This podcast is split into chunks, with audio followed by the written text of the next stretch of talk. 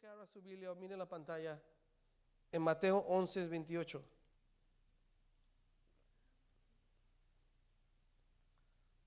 Muy conocido.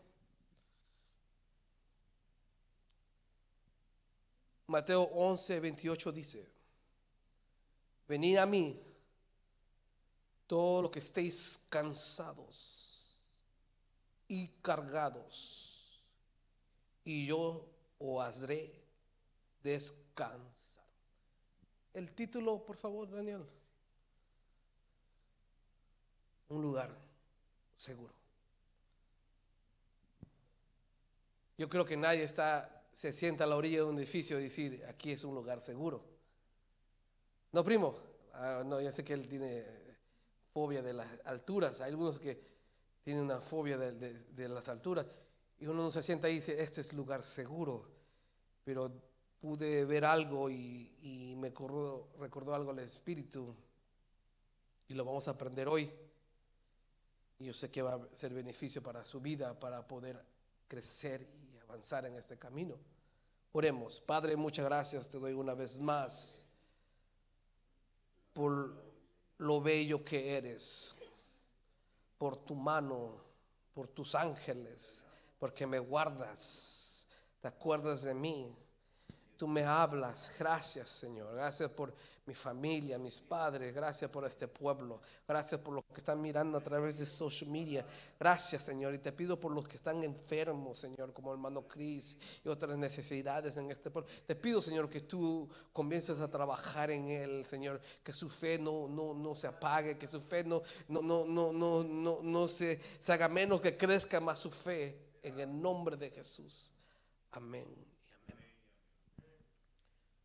un lugar seguro. Creo que en los Estados Unidos es uno de los países que gasta millones, puedo decir billones en seguridad.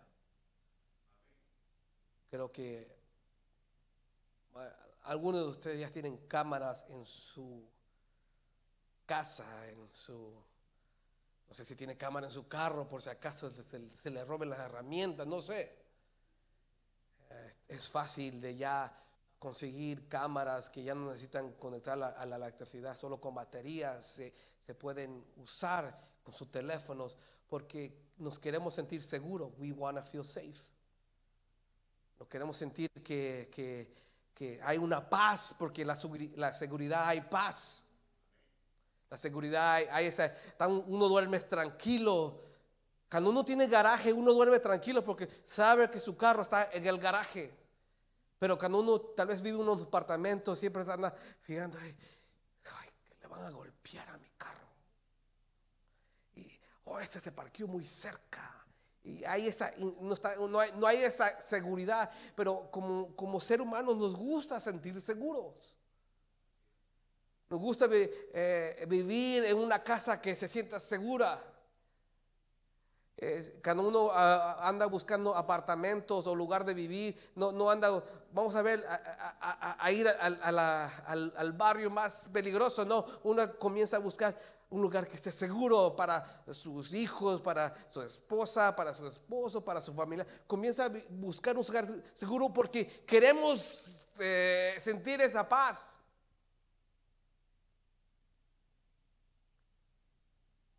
Jesús nos dice, venid a mí. Nos da una orden que vengamos a Él. Y muchos me incluyo ahí porque yo me pude identificar con, lo voy a decir, que a veces en la iglesia no sentimos seguridad. En la iglesia no sentimos esa paz. En la iglesia no sentimos a veces esa comfort, no sé, comodidad, vamos a decir, de, de, de abrir nuestros labios. Y Jesús nos dice, venid a mí. Pero muchos tenemos esa actitud y esa mentalidad, Señor, pero no me siento seguro. Cuando vengo a tu casa, tengo miedo de abrir mi boca y mi corazón. Tengo miedo de expresar lo que hay adentro porque no hay seguridad. Cuando uno se siente seguro, abre su corazón. Pero cuando hay inseguridad, no abrimos el corazón. Hay doctores que crean oficinas y un ambiente de seguridad para que el paciente pueda expresar lo que tiene. Confidential. Aquí no sale nada. Cierra la puerta. Habla. ¿Qué tienes? ¿Por qué piensas así? Y porque en este lugar crea un ambiente seguro. ¿Para qué crea ese ambiente? Para que el paciente abra su corazón para que saque todos sus pensamientos. Entonces, lo, que, lo que la iglesia debe de ser es un lugar seguro, pero no es. Porque no muchos abren su corazón. Me incluyo. No muchos expresan la necesidad que hay dentro de ellos. No muchos gritan y claman, se postran ante los pies de Cristo porque no hay seguridad. Y el problema no es Dios. El problema somos nosotros. Y no nos sentimos seguros de abrir nuestro corazón. No nos sentimos seguros de doblar rodillas, decirle, Señor, estoy cansado de ser cristiano. Y es una repetición de oración, una repetición, una rutina, como llegas, como adoras y Dios dice, ¿cuándo vas a abrir tu corazón? ¿Cuándo vas a venir y ver tu cansancio, tu carga? ¿Cuánto me vas a dar tus cargas? No, Señor. I don't feel safe. No me siento seguro, Señor. Tengo miedo. Y muchos tenemos miedos porque pensamos que Dios nos va a juzgar. Pensamos que Dios va a decir, ¿qué te pasa? ¿Por qué hablas así? No sé quién nos enseñó, no sé quién, de qué, de dónde vino esa idea, de cuando vengamos a la iglesia, de lo que tenemos que quedar callados, solo adorar lo necesario, solo escuchar lo necesario. Pero lo que Dios quiere dice, ven a mí, dame tus cargas. Y yo sé que estás cansado, pero no me dices. No me dices. ¿Se acuerda del ladrón de la cruz? Habían dos. Los dos insultaban a Jesús.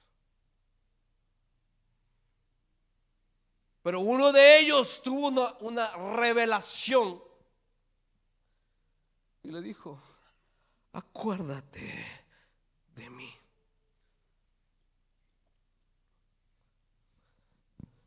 Me imagino que ese ladrón en la cruz número dos, lo voy a llamar así, nunca fue a la iglesia. Nunca leyó la Biblia. Nunca fue a una reunión de servidores, nunca cantó un canto, nunca leyó la Biblia, nunca hizo nada de eso. Me imagino que eh, cuando llegó al cielo, llegó al, front desk, al, escritorio, a la, entrada, y el ángel le dijo, ¿qué haces aquí? Pues no sé. ¿Cómo que no sabes? Pues no sé. ¿Cómo llegaste? No sé. Y el ángel, um, espérate, voy a llamarme a mi manager. Voy a hablar al manager, el ángel manager. Se acerca. Ven para acá. ¿Qué pasa? Te voy a hacer unas preguntas. ¿Entiendes el camino de Jesucristo? ¿No? ¿Qué es eso? ¿Entiendes cómo uno se debe acercar a Cristo? ¿No? ¿Cómo llegaste aquí? Había un hombre, y él dijo, había un hombre en la cruz que él me dijo que esta noche yo voy a estar aquí en el reino y por eso estoy. El ladrón de la cruz, mire hermano, ellos estaban desnudos. Desnudos los tres. No escondían nada. Y se acercó, no se acercó, pero habló a Jesús en su desnudez. Y mira cómo estoy. Pero acuérdate de mí. El ladrón en la cruz pudo abrir su corazón, decirle, tú eres el Cristo, pero acuérdate de mí. Nosotros conocemos Biblia, nosotros conocemos palabras, nosotros sabemos adorar, nosotros sabemos leer la Biblia y a veces no nos acercamos a Dios con corazones abiertos. No hay seguridad.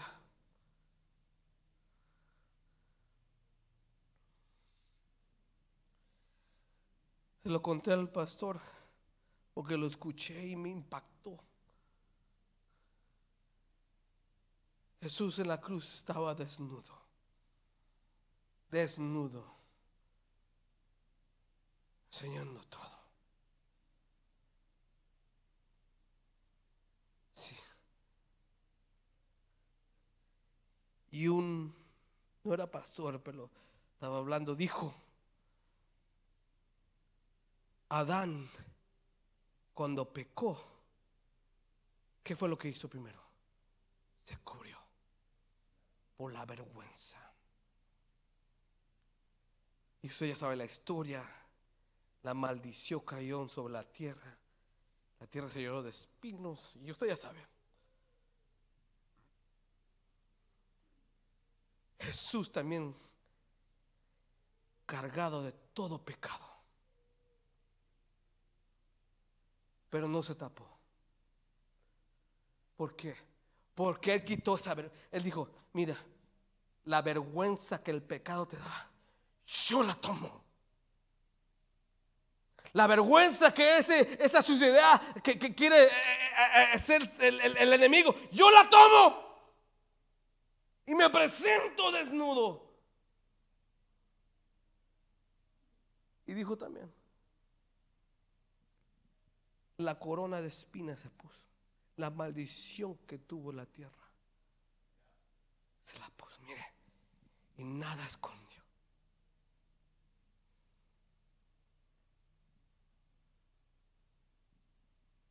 Dios nos dice, ¿por qué escondes tanto cuando llegas a la casa? ¿Por qué escondemos tanto cuando llegamos a esta casa? ¿Por qué no somos sinceros?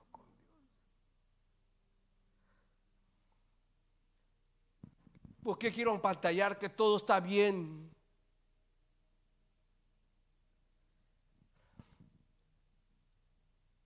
Dios sabe que nadie es perfecto. Lo sabe.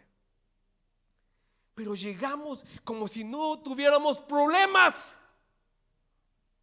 Llegamos como si no tuviéramos necesidad.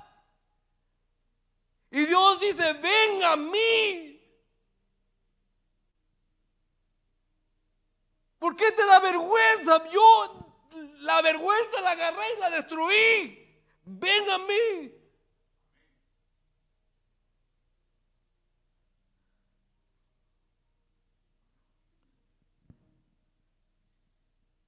Hermanos, cuando uno se siente seguro, comienza a sacar.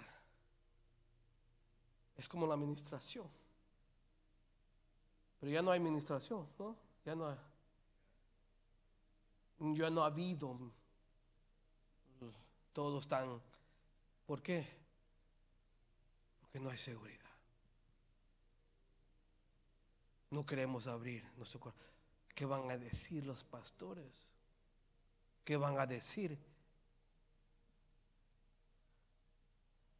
¿Usted ha escuchado esto?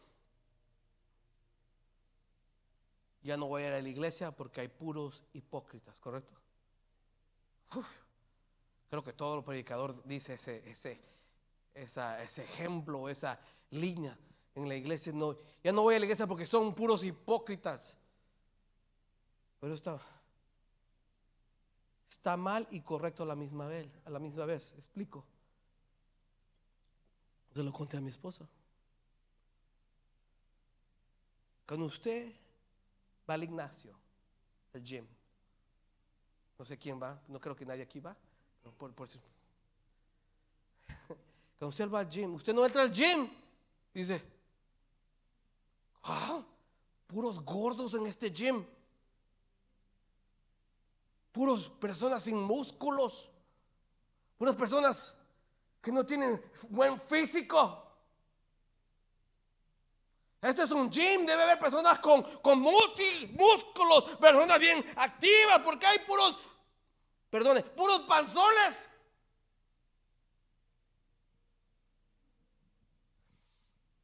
El gym es un proceso. En el gym hay personas que tienen años y se le nota que tiene años porque se cuidan como comen, como lo que toman, su físico, su, su, parecer. Se mira que tiene años trabajando ese cuerpo. Pero también Jim llega a esos que nunca hacen ejercicio y se le notan. Igualmente la iglesia. En la iglesia llega gente que tiene años estudiando, preparando, que Dios ha trabajado en su vida, Dios ha trabajado en su corazón, en su mente, y están maduros. Pero también llega gente que recién están conociendo. Entonces es incorrecto que usted salga de la iglesia, es que allá son inmaduros. Tiene que ver inmaduros. Para eso se hizo la iglesia para personas hipócritas, para personas que son pecadoras, para personas que, no saben hacer bien las cosas. Por eso se hizo la iglesia. Entonces, ¿por qué no hay esa seguridad? Y me incluyo. Queremos llegar a la iglesia como si estamos perfectos. Gracias, Señor, por lo que has hecho. Gracias. Y Dios dice, oración tan aburrida. ¿Por qué no expresas lo que hay en tu corazón? ¿Por qué no abres tu corazón? Que no te dé vergüenza como, como el ladrón en la cruz no le dio vergüenza. Acuérdate de mí. Eso es Elías. ¿Cómo le hizo? Cuando usted llega al cielo, busca el ladrón de la cruz. Y nosotros tenemos años batallando, peleando con el pecado, con Satanás. Señor, un día quiero llegar allá a los cielos. Pero este ladrón solo hizo sus tonterías y al final, Señor, llévame allá. Ok, te llevo. Y nosotros, día tras día, peleando con nuestra mente, nuestro, con, con los demonios, peleando para llegar al cielo. Hermanos, esta iglesia debe ser un lugar seguro. Pero a veces no lo hacemos porque ha, habido gente que ha dañado porque querido juzgar. Yo me acuerdo hace años, cuando estuvimos allá, una hermana se endemonió y el marido se burlaba de él, de ella, siempre se lo tiraba a la cara. Mira, tú te demonias. Hermanos, ese no es mi trabajo. Decirle, mi trabajo no es arreglarte, ese no es mi trabajo. Mi trabajo es decir que Dios nos enseñe y juntamente nos arreglemos. Juntamente podamos doblar rodillas. Hermano, esa es unidad. Cuando usted unidos entramos, sabiendo que de la izquierda y la derecha son igual de terribles como usted. son igual de pecadores como usted, pero juntos nos acercamos a Cristo y decirle, Señor, perdóname, abro mi corazón y vengo a adorarte. Y vamos a ver que Dios va a a trabajar. Vamos a ver que Dios va a comenzar a derramar. Porque, porque, ¿Por qué? Porque estamos buscando más de Él. Es como una intimidad. En la intimidad se revela todo. Y usted sabe que la intimidad, ahí uno conoce a Dios. Y lo que Dios quiere, quiero que vengas a mí, pero con una actitud de seguridad. Hermano, ese lugar debe ser lugar seguro. Que no haya aquí, por favor, no juzgue a nadie. Importante. Tal vez el que está juzgando, este recién entra al gym. Todavía no, ha perdido el peso. Usted que ya tiene, usted que ya tiene años que se le mira los músculos, pues ahí usted tranquilo. Hay diferentes niveles. Diferentes niveles. Un día vamos a ir Jim George. Un día vamos a ir. No, yo no voy a ir.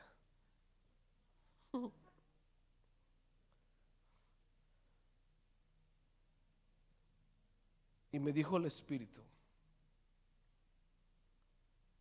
Y yo sé que es el Espíritu porque me quebranta el corazón. Y me dijo mi Juan, how come you don't feel safe?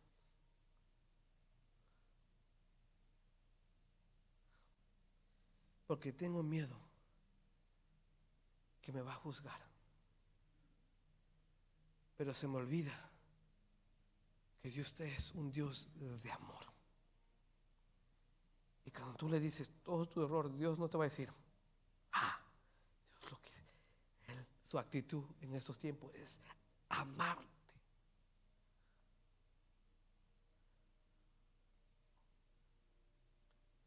Escuché un, un testimonio de un pastor y dijo,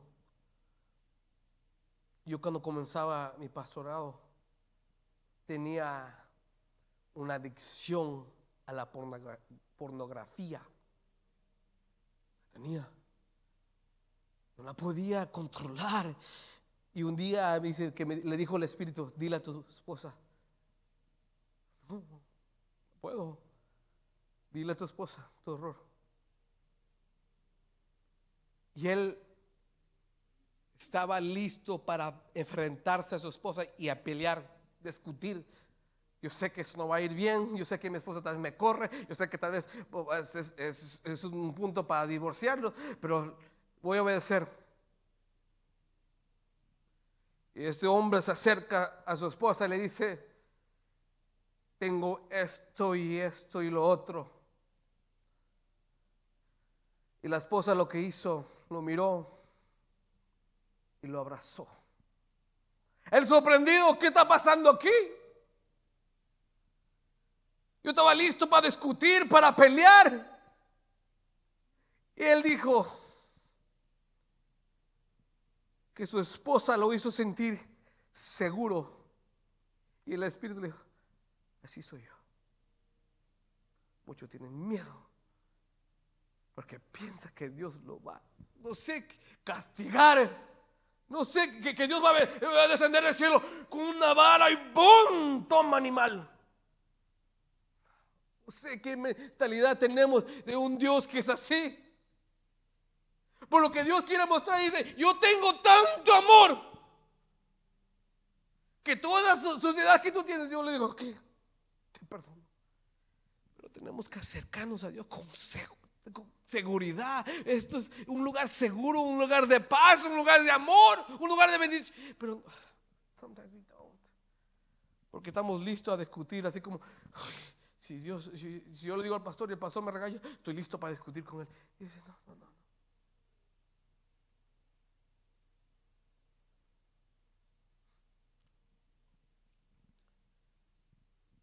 Dios nos dice, Jesús, ven a mí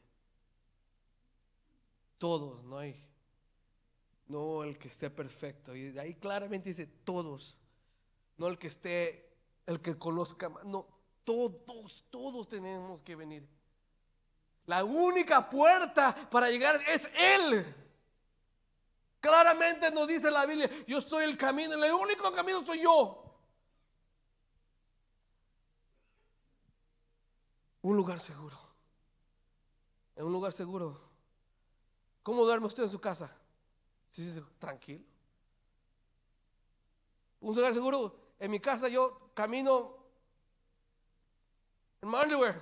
Estoy seguro. No hay, no hay, ay, ¿qué va a decir mis hijas? ¿Qué va a decir mi esposa? No, me siento seguro. Así debe ser la iglesia. Siente seguro. Yo no lo voy a criticar. Yo no lo voy a señalar. Yo no le voy a decir, hey, ¿qué te pasa? Es Dios. Lo que Dios quiere es escucharte hablar. Dios no te llama para ver, a ver, decirle, pues, ¿cómo estás? Bien. Ah. Y a veces me molesta las personas que, usted le dice, ¿cómo estás? Bien. Siempre dice lo mismo. A, lo mejor no voy a hablar contigo porque siempre dice lo mismo. ¿Cómo estás? Bien. ¿Qué más? Nada. Pues, no dices nada. Lo mismo. Y Dios dice, no, no, no quiero eso. En un lugar seguro usted se expresa como un doctor. Usted entra a un doctor, a una oficina de eh, psychologist, usted se abre y comienza a abrir su corazón, su mente y expresar lo que hay adentro. Y eso es lo que quiere Dios. para liberarte, para que camines con confianza. Porque el enemigo quiere decir, mira, tienes pecado. Y sí, tengo pecado, pero voy a hablar con mi Padre. Y Él me va a ayudar arreglar este error que todavía estoy, estoy trabajando este error, pero voy, a hablar con mi padre. Y eso es lo que quiere Dios. Porque en el, en el transcurso, es como el gym. El primer año no se le va a ir, no va a perder peso. Depende de la edad. Ya uno cierta edad toma muchos años para perder peso. Ya uno jovencillo en, una semana pierde 20 libras. Es un proceso, hermanos. Usted venga y nos vamos a dar cuenta, hermanos, nos vamos a dar cuenta que si usted comienza a abrir su corazón, usted se va a sentir más limpio, más, más descansado. Porque lo, lo que Dios quiere es hacerte qué? Descansar. Eso es todo. Pero uno no puede descansar cuando uno tiene todo eso adentro. Trate de descansar cuando está tan preocupado. ¿Puede, descansar? No puede. Porque está tan preocupado. Porque no descansa. Y lo que Dios dice, dame todo eso, abre tu corazón y la bendición va a ser el descanso. Pregúntele al pastor, qué rico se siente descansar. Usted que ya es costumbre descansar y dormir, pero pregúntele a él, que está batallando a veces con eso. Pregúntele qué rico se siente descansar. No dar. Lo que Dios quiere hacer con tu vida es descansa. Qué rico es vivir en paz. Aunque usted no tenga dinero, aunque, aunque ya le quitaron el carro, aunque ya está a punto de correrle del trabajo, pero si, si Dios tiene paz, mire.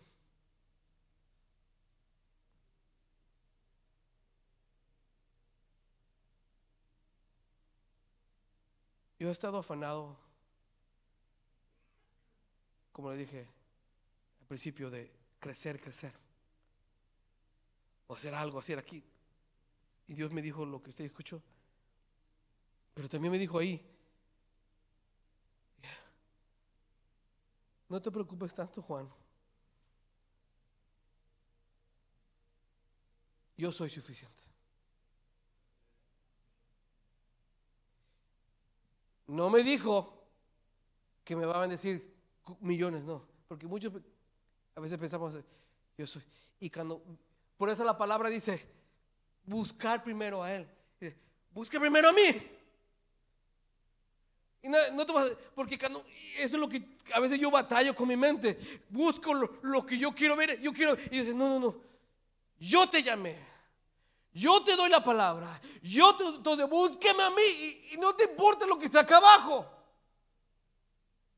Y por eso Dios dice, ven a mí, dame todo, que no te preocupe la vergüenza, que no te preocupe lo que van a decir, que no te preocupe porque, que te diga a tu marido, porque a veces hay vergüenza. Si hablo mi boca, mi marido o mi esposo me va a decir que tengo algo, un demonio. No, no te abre. Porque es una orden, venía a mí todos. Es una orden que Dios da, venía a mí. Y Dios sabe que estamos cansados y cargados. Es una carga, hermano, sentirse enfermo. No cargas porque tiene deudas, pero a veces con su, propia enfermedad es una carga.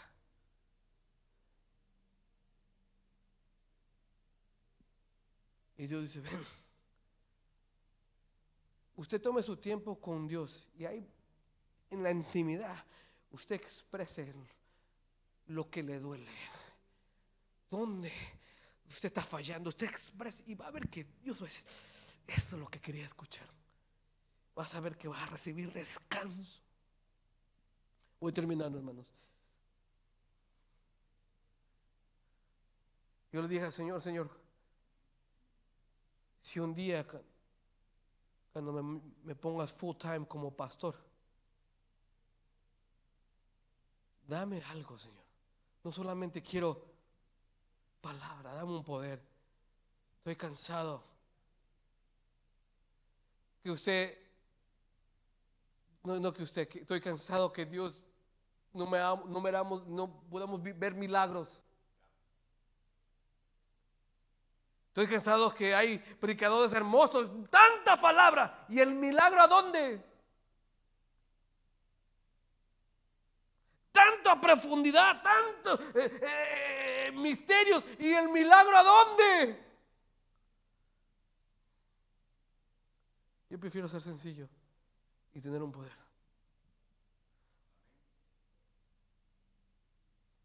Termino con esto porque me impactó, hermano. Yo sé.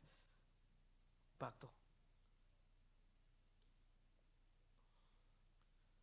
Lo voy, a, lo voy a contar en la oración que íbamos a tener, pero no, no tuvimos. Y disculpe por eso. De, next Wednesday we have it. You're doing it, Enrique, okay? Había una mujer que le dijo al Señor, Señor, ya no voy a orar por mi hermano. Ya no voy a orar por él.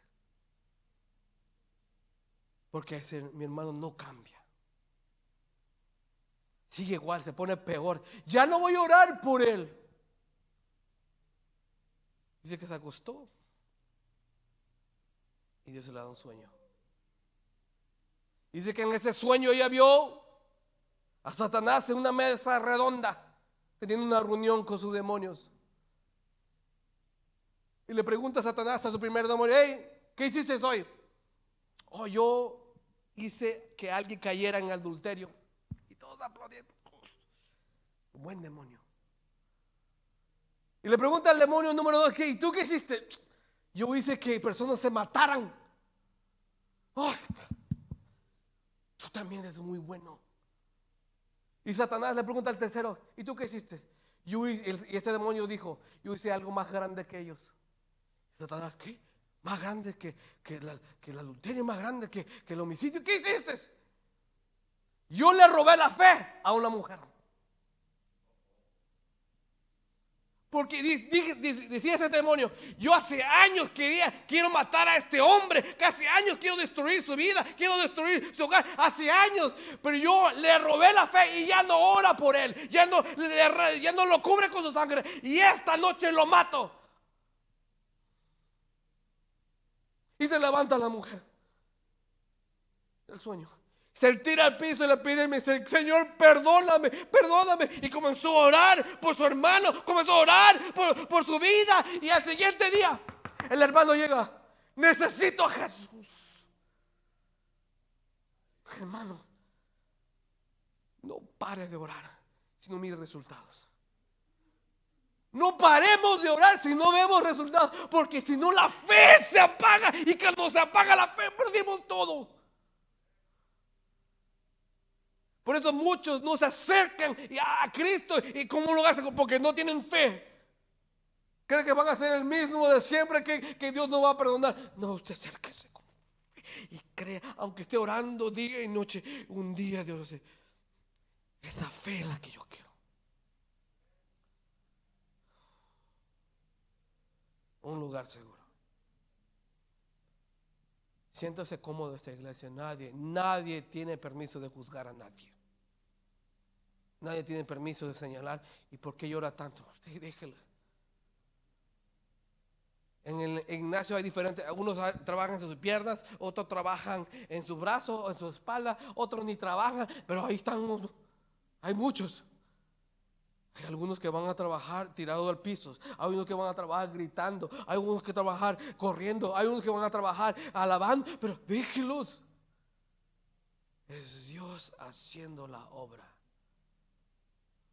¿De quién es la obra? Y lo he dicho, de Él.